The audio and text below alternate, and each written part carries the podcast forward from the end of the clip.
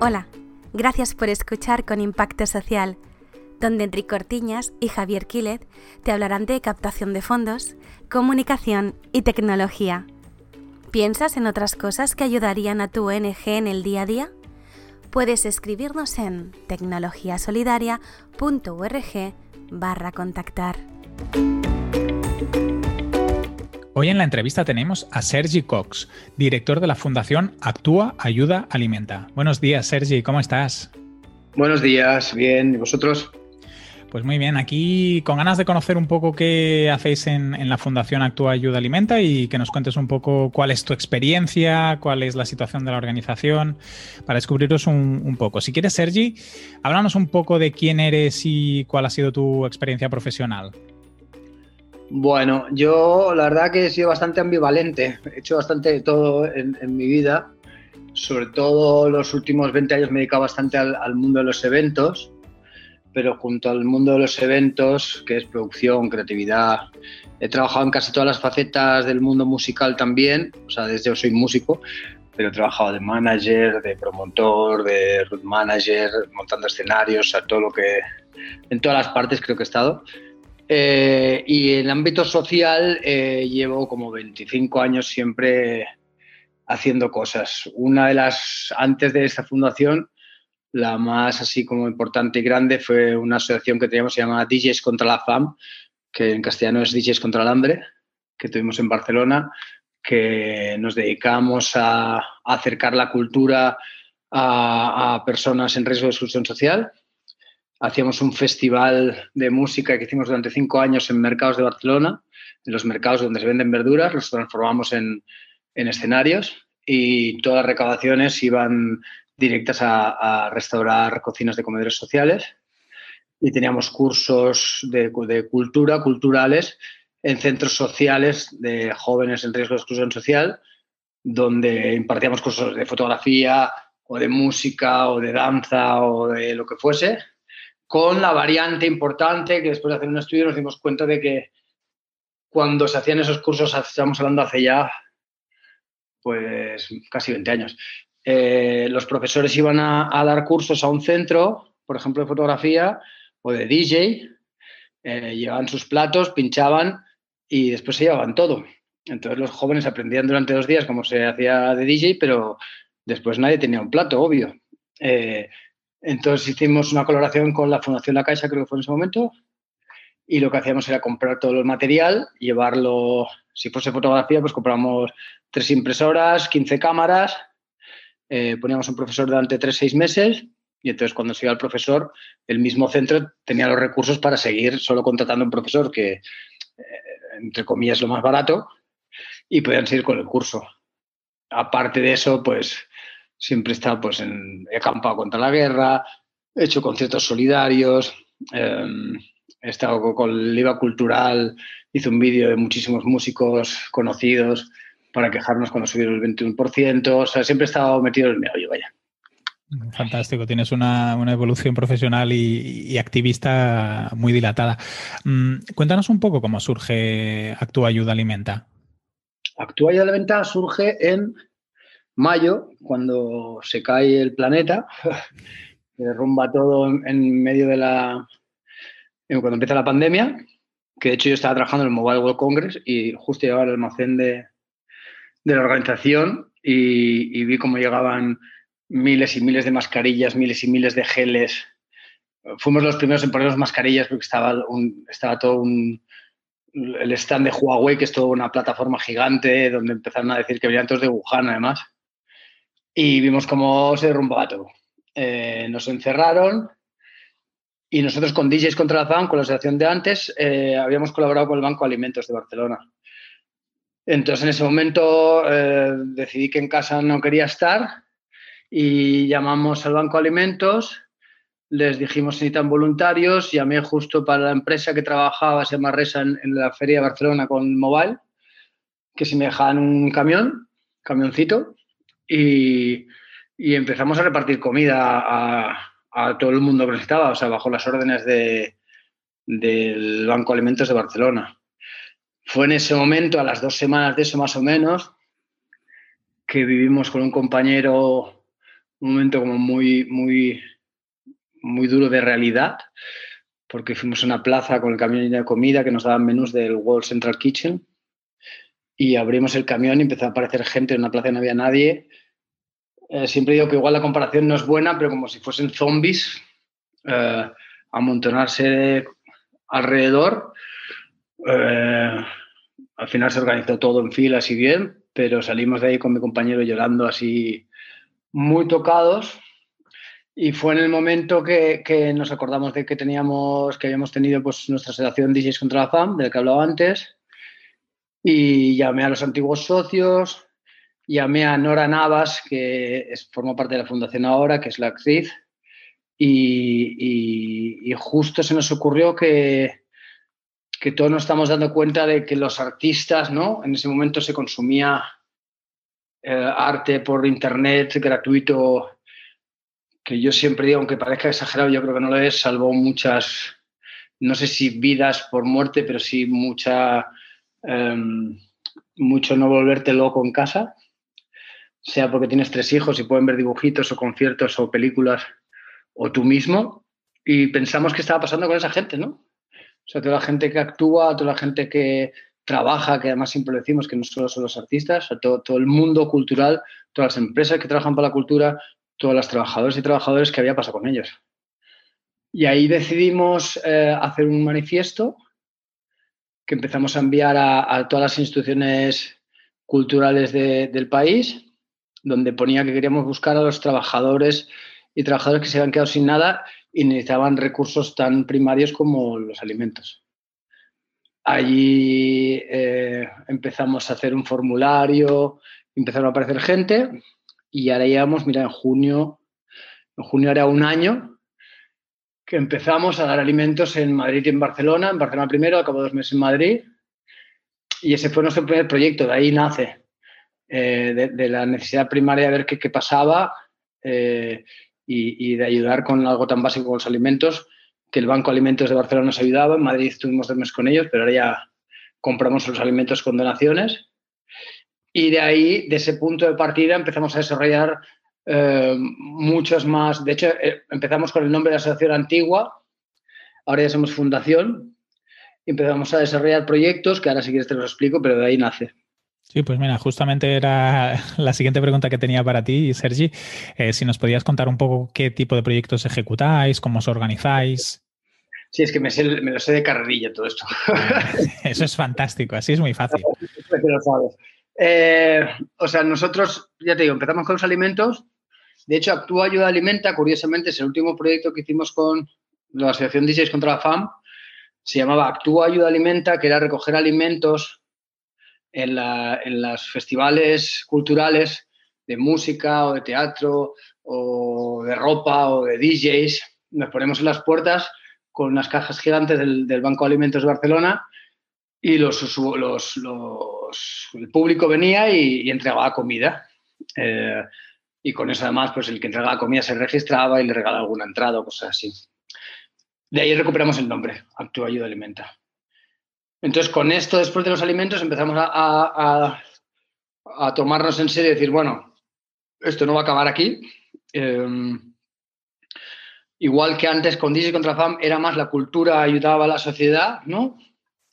era como ahora decir cómo la sociedad podemos ayudar a la cultura, ¿no? Aunque nosotros somos todos, um, venimos de parte de, de art artística también.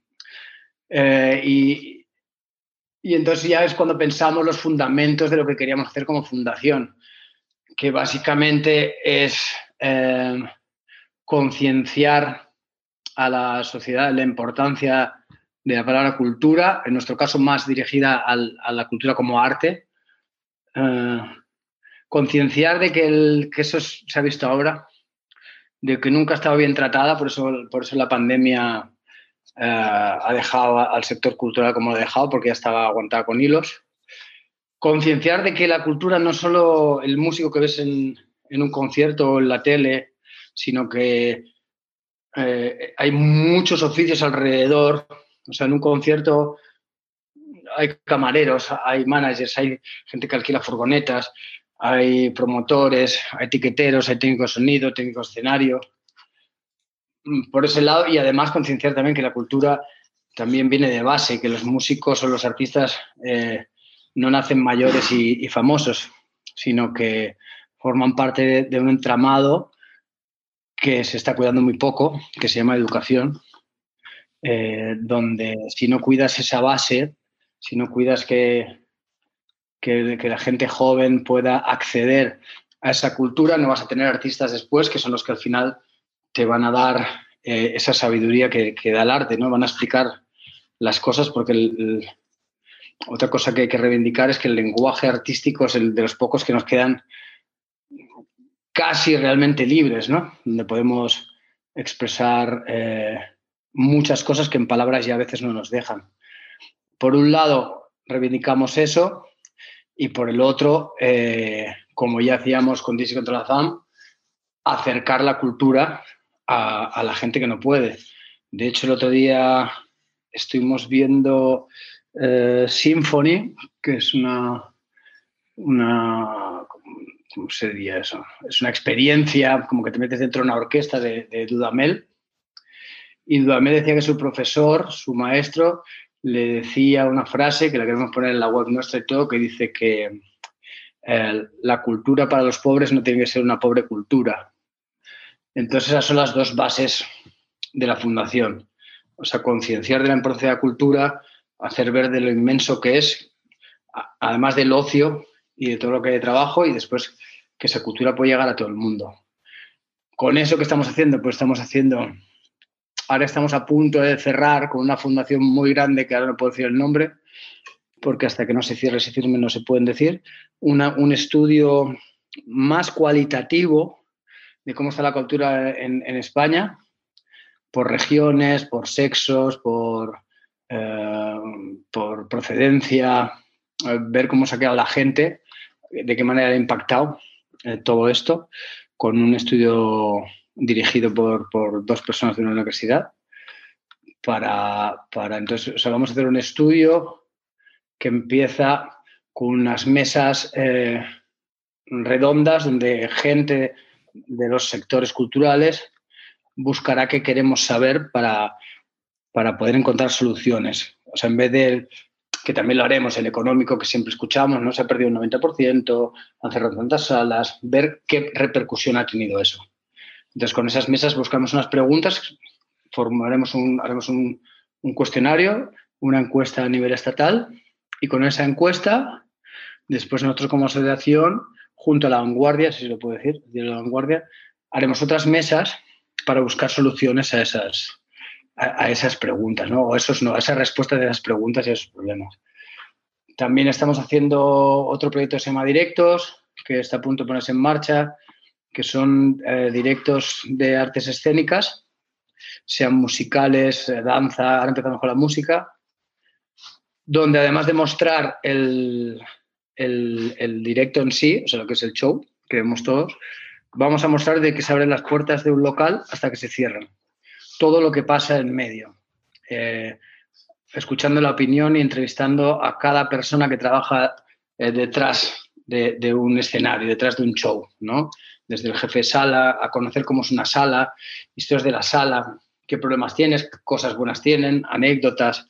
O sea, acercar a la gente algo más que la pura función, que también la vamos a retransmitir, con un formato bastante televisivo. Eh, estamos haciendo otro proyecto que se llama Que viva el cine. Estamos en los albores, por decirlo así, pues estamos contactando con, con federaciones de cine y toda España, donde donde intentar llevar a la gente al cine otra vez, decirle que es una cosa segura y que, que el cine es muy importante como sí, ya, ya monetariamente para, para que se mueva el, sistema, ¿no? pero también porque la experiencia de una pantalla pequeña no podemos compararla con un cine. Las películas están hechas para, para pantallas grandes, muchas. La sensación es otra. La sensación de comunidad entrar en una sala es muy diferente. Entonces, ese es otro proyecto de estos también cuando hacemos las entregas de alimentos, hace ya, pues igual ocho meses, algo así, que en cada o en casi cada entrega de alimentos eh, reunimos a un sector cultural, a los representantes. Empezamos con la música aquí en Barcelona. ¿Qué significa eso? Pues que el día que se hacen las cajas que después se reparten, que es muy importante. Por ejemplo, nosotros no hacemos colas, la gente no viene a buscarlo, sino que lo repartimos con voluntarios para que nadie se sienta mal por tener que ir a buscar comida. Eh, los representantes de un sector, en ese caso la cultura, pues vienen desde el presidente de la Asociación de Promotores españoles a músicos conocidos, a, de las asociaciones de músicos, asociaciones de jazz, escuelas de músicos, alumnos. Y a cada uno de esos les hacemos una entrevista pequeñísima que consta solo de dos preguntas, básicamente. Que una es eh, por qué es importante la cultura para la sociedad y la segunda es cómo están viviendo esta pandemia. Eso en este momento ya tenemos un canal de YouTube que acabamos de colgar, que como ya 100 entrevistas eh, de la Academia de Cine, también hemos hecho ahí hemos hecho la Academia de Cine de Barcelona, la Academia de Cine de Madrid, eh, la Academia de la Música de aquí, o sea, vamos a, siempre que hacemos la entrega de alimentos, intentamos hacerla en un sitio eh, que sea acorde con, con, lo que queremos representar en ese momento. Entonces ahí tenemos un montón de entrevistas, 100, que poco a poco queremos que al final se convierta eh, en, en, un documental, además de igual también convertirlo en como una obra artística. Y todos estos proyectos que hacemos, eh, por ejemplo, de directos, la recaudación de fondos, además de que todo se paga, o sea, el voluntariado es mínimo, o sea, el voluntariado es para llevar furgonetas comida, pero cuando se hacen conciertos los artistas cobran, los técnicos cobran, todo un sueldo normal, porque queremos también reactivar en nuestro granito de arena, reactivar la actividad económica cultural. Pero todos los beneficios van dirigidos y todas las donaciones que nos dan empresas o, o particulares todas en este momento que todavía estamos en medio de la pandemia, porque cuando acabe esto seguiremos, pero de momento estamos muy enfocados en esto, en la emergencia, van para tres objetivos que son ambiciosos, pero ahora igual que estamos dando comida en Barcelona y Madrid, nos gustaría llegar a más ciudades de España, que sería el primer objetivo, o sea, poder llegar a mucha más gente con los alimentos. Segundo objetivo, eh, crear una caja de emergencia donde si alguien tiene un problema grave, pongamos que su hijo está enfermo y no puede pagarlo o lo van a desahuciar o algo así, eh, podamos ayudarle, que ya hay más asociaciones y gente que hace eso, parte del gobierno hace cosas así, AISG hace eso, SGA hace eso, pero o sea, apoyar porque entre todos será mejor, ¿no? De hecho, nuestro lema es juntos podemos salvar la cultura, que eso es algo muy importante.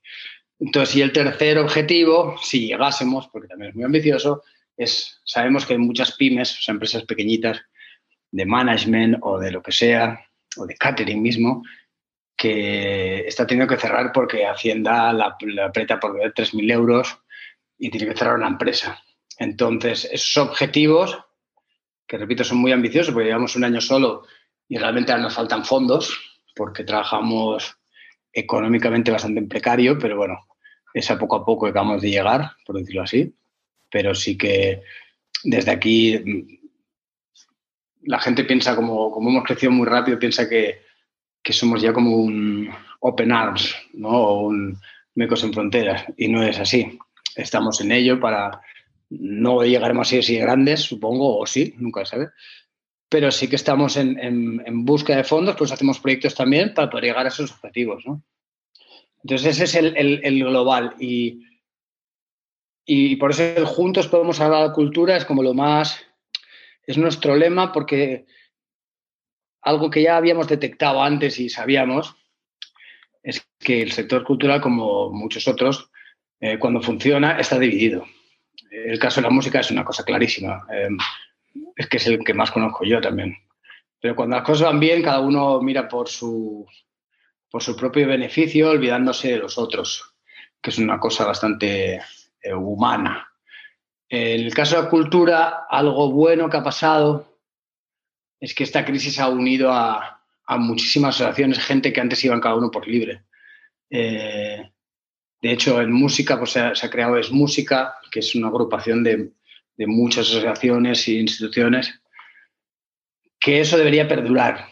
Eh, yo en entrevistas como esta siempre, siempre pido lo mismo, ¿no? que no nos olvidemos, porque si esto, pongamos que en dos, tres años se acaba y vuelve a funcionar más o menos igual, no nos olvidemos de este momento y de la fuerza que hemos podido coger ahora para, para reivindicar eh, lo que somos, lo que queremos ser y la importancia que, tenemos como cultura, ¿no? Entonces eso es, eso es muy importante que, lo entendamos todos, porque si no, siempre pasa lo mismo. O sea, pasa una cosa y cuando pasa todo el mundo se olvida, cada uno en su casa y, por eso estamos así como estamos. ¿Y cómo os ayuda la tecnología en todos vuestros proyectos, Sergi? Mm, ya te, he explicado un poco antes de entrar en, directo que nos gusta hablar sobre tecnología, cómo la tecnología permite a las asociaciones y a las fundaciones llegar más allá. En vuestro caso, ¿cómo utilizáis la tecnología? nosotros, o sea, yo te explicaré lo que sé más o menos, no soy la persona más indicada porque eso es, Hugo el que se dedica más a esto, uno, de, los, patronos. Eh, somos eh, tres patronos y después más socios, pero te, te, voy a decir lo que sé que se hace con esa tecnología, porque por ejemplo nosotros para utilizamos una plataforma que se llama Typeform, que es de formularios, y esa, plataforma la utilizamos para recibir donaciones, la utilizamos para eh, inscribir, o sea, todos los, beneficiarios que necesitan alimentos tienen que, rellenar en Typeform una, un formulario. Eh, ahí los tenemos registrados para saber dónde viven, por qué necesita la comida, o sea, lo que le pidamos a esta gente, que es todo privado, obviamente. También cuando hacemos un evento en esta época de, COVID más fuerte, pues nos pedían todos los datos para si hacemos algo pues en el TNC, todos los datos de toda la gente que viniese, prensa, pues también utilizamos ahí, a todo el mundo le pedíamos que antes de venir se registrase por allí, con lo cual nos ha servido mucho esa plataforma, la verdad que sí. Después, eh, ahora acabamos de colgar todas las entrevistas que he hecho en YouTube. No somos todavía muy eh, ¿cómo se llama? Em, o sea, no utilizamos mucho, por falta sobre todo de recursos ahora todavía, eh, ni Facebook ni Instagram, lo llevan voluntarios y es cuando se puede. Em, tampoco creemos que Facebook e Instagram sean la panacea ahora. Algo que estamos ahora trabajando bastante, sobre todo Hugo, por eso digo de él, eh, es LinkedIn. De hecho, yo hace poco hice un curso con la Fundación Contemporánea, que algo muy importante que estamos haciendo a todos es aprender muchísimo de, gestión cultural, donde hablaban que era para, la gestión cultural la plataforma la mejor ahora para, poder hacer contactos y, llegar a sitios y poder em, crecer es LinkedIn en este caso, ¿no? Porque eh, Facebook, no sé cuánto era, pero creo que el 90% de la gente eh, no ve ni lo que, ni lo que está mirando. Y, YouTube, pues esto, ahora tenemos que intentar más. Estoy pensando, bueno, mira, la, nuestra web la tenemos en, en Wix hecha, que así la podemos tocar más fácilmente nosotros. Y, y, la verdad que no sé, a ver si hay alguna más yo creo que, Sergi, con estas recomendaciones que nos has, nos has, de hecho, has explicado, es un buen ejemplo de con herramientas muy low cost, sin demasiados conocimientos, tenéis un resultado excelente, porque si nuestros, si nuestros oyentes pueden entrar en la web de, de actuaayudaalimenta.org, verán un resultado que es espectacular, con un formulario de donación en, una plataforma de terceros que es fácil de utilizar, rápido, sin muchas complicaciones. O sea que, ah, es que eso, es justo lo que, lo que Hugo, eh, yo que no sé, porque soy bastante ignorante en ese, en ese, en ese ámbito, eh, y decía, no, pero vamos a hacerlo así, decir, no, pues ya está hecho, ¿no? Es como, ya, ya este, él sabe de eso y Adam también, que son con los dos patronos, pues tiene una agencia de comunicación también, y son creativos y utilizan mucho esas herramientas. Entonces, es utilizar las herramientas que están, o sea, es no inventar la rueda otra vez, ¿no? O sea, irte a programar cosas que ya están programadas. Entonces, ellos son muy buenos en eso, bueno, son muy buenos en muchas cosas, pero en esas son, muy expeditivos, saben cómo llegar rápido a un sitio y hacerlo y realmente son herramientas que yo cuando conocí Typeform, que no la conocía, em, me quedé parado. De hecho, yo utilizo, por ejemplo, para organización que tampoco conocía, el Trello, que es como una agenda, ¿no? De, que puedes ponerte, la, organizas como quieras tú. Yo la utilizo seguro que el 10% de lo que se puede, pero ya me sirve muchísimo. Entre eso, eh, el calendario del Gmail, tenemos una cuenta suite. para estar todos con, la misma cuenta, que también te deja eh, ver lo que están haciendo los otros o que tienen agendado para cuando hablas con, con alguien para hacer una reunión, ver ya quién tiene y dónde está el espacio. De hecho, el otro día descubrí que si tú pones eh, que quieres una reunión, por ejemplo, en Meet, cuando pones a la reunión, em, te, pone, busca un hueco. O sea, el mismo sistema, si tú no sabes ver porque tienes muchas cosas, te, busca un hueco y dice, mira, aquí podrías hacerla porque no tienes nada. Entonces son sistemas que yo siempre he estado como muy en contra de eso por, por la vigilancia y todo eso, pero ya, ya me he rendido a la evidencia de que controlados ya estamos todos de mil millones de maneras y que esas herramientas funcionan, porque yo ahora voy con un ordenador pequeñito, ni disco duro, ni nada, lo tengo todo colgado en una nube, eh, todo está en un drive, todos los documentos compartidos de todo el equipo, videoconferencias que vas tocando todo a la vez mientras miras los Excel, las presentaciones o todo eh, al, al, momento. Y te digo, y con el mismo móvil. O sea, si no tienes nada con el mismo móvil, puedes entrar a todos esos sitios y tienes todo. Puedes enviar presentaciones, puedes modificarlas, cualquier cosa. El móvil es muy, muy engorroso hacerlo, pero si es una urgencia, puedes. Entonces, en ese caso sí que, sí que me parece que es, que es muy buena herramienta, vaya. Y cuéntame cómo hacéis sinergias con otras organizaciones. Antes nos has hablado del, del Banco de Alimentos. ¿Cómo os unís o colaboráis con otras organizaciones? Nosotros ahora estamos colaborando mucho con organizaciones culturales, por lo que te he dicho de cuando a los alimentos haciendo ese manifiesto, eh, volviendo a lo de juntos podemos hablar de la cultura, en ese momento se unió tanta gente de, que pensarías que es imposible que te dijesen sí al segundo, ¿no? Eh, instituciones grandes que dices, no, y al momento decían sí, sí, sí, sí, ¿no? Y se notaba el estado de emergencia o que llamabas a alguien y decías, ¿puedes venir pasado mañana que vamos a hacer una acción? Sí, sí, sí, cuando antes conseguir que hablar con una persona de estas era como una quimera, ¿no? Eh, era imposible. Em, nosotros sobre todo tenemos mucho contacto ahora con esas instituciones.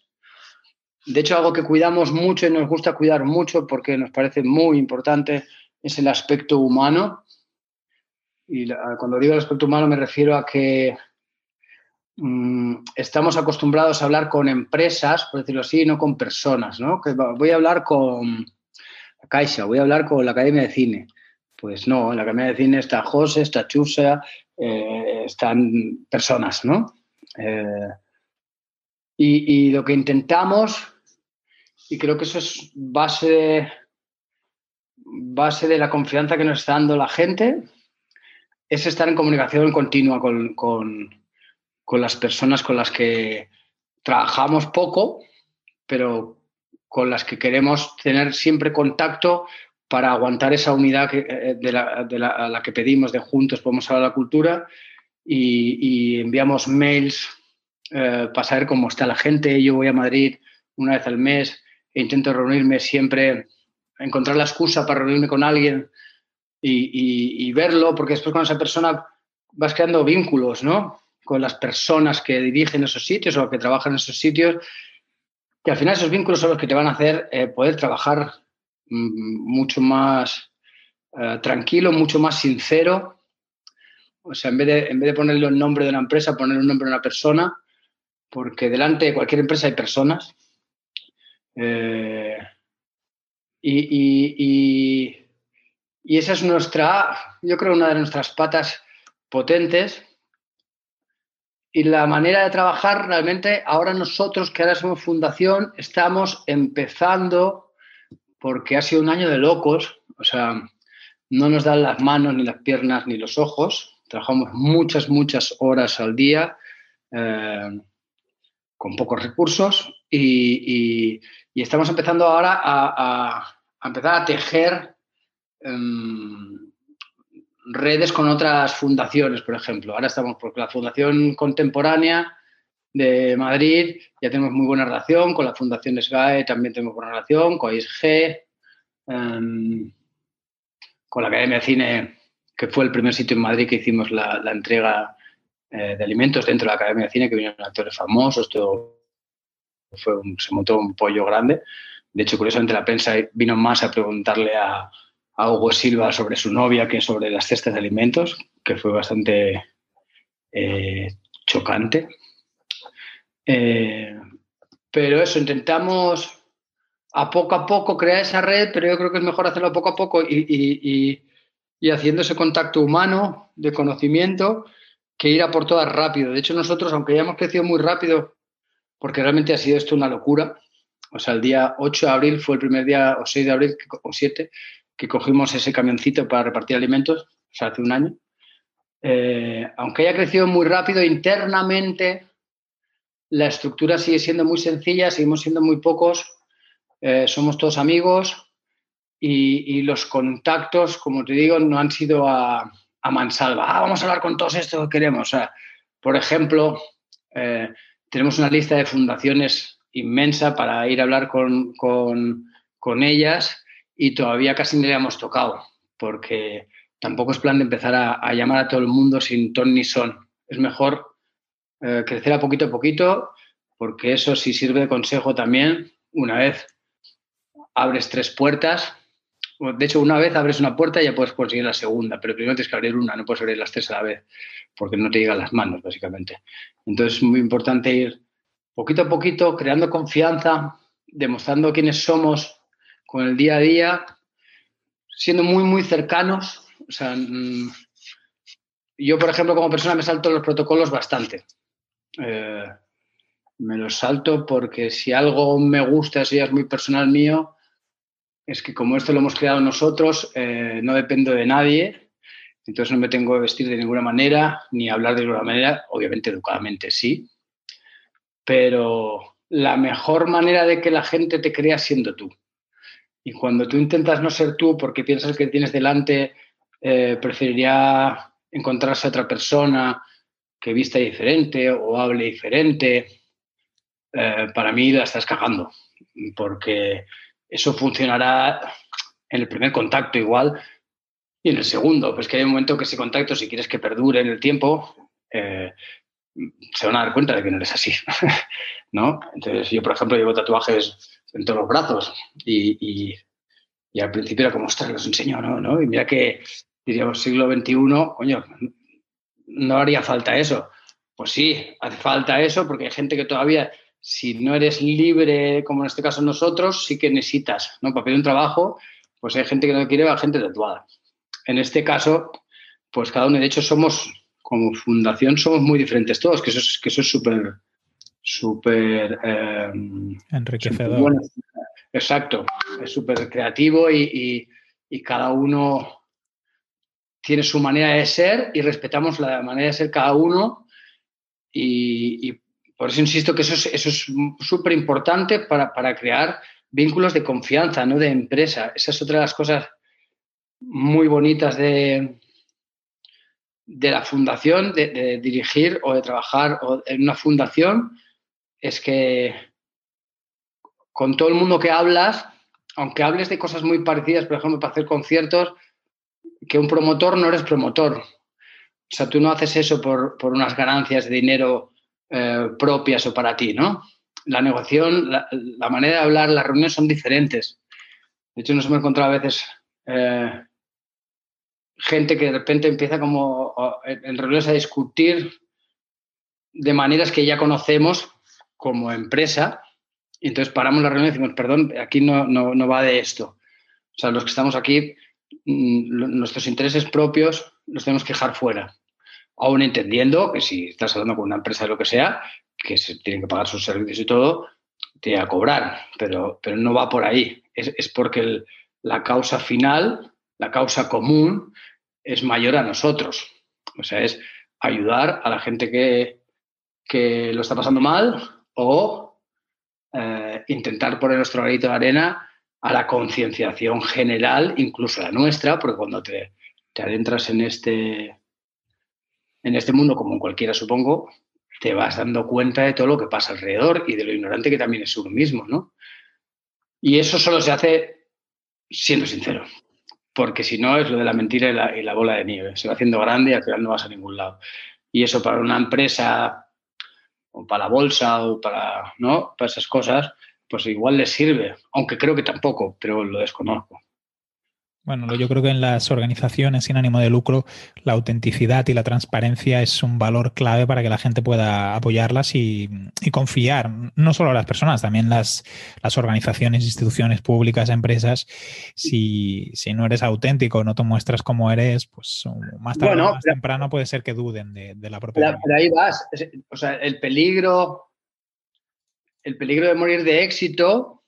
Yo me acuerdo, yo estuve, por ejemplo, en Palestina de observador 15 días, hace, en la segunda intifada, que no sé si fue hace 18 años o así, 17, porque iba a, una universidad, iba a universidades de, diferentes países y anularon muchos viajes y una amiga que organizaba eso me llevó a mí, que ya era mayor que los universitarios, y, fuimos sobre el terreno y, y, conocimos, o yo en ese momento conocí entre tanques y bombas algo muy fuerte, conocía voluntarios que iban pagándose su propio viaje y todo, que era en mi caso, pero iba solo 15 días, a voluntarios de asociaciones eh, pequeñas que cobraban, eh, creo que eran pesetas en Europa, o no, ya eran euros, no que sé, mil euros, y después veías a un funcionario de la ONU al lado que hacía menos que esa persona que cobraba 50 eh, veces más. Y ahí es cuando hay descuidado, ¿qué, qué está pasando? ¿Qué es eso? ¿No? y entonces las organizaciones crecen mucho. La transparencia, que es básica en, una fundación, muy, muy básica, y además que no es fácil. O sea, tiene que ser muy transparente y, no es fácil porque siempre pasan cosas por todos lados.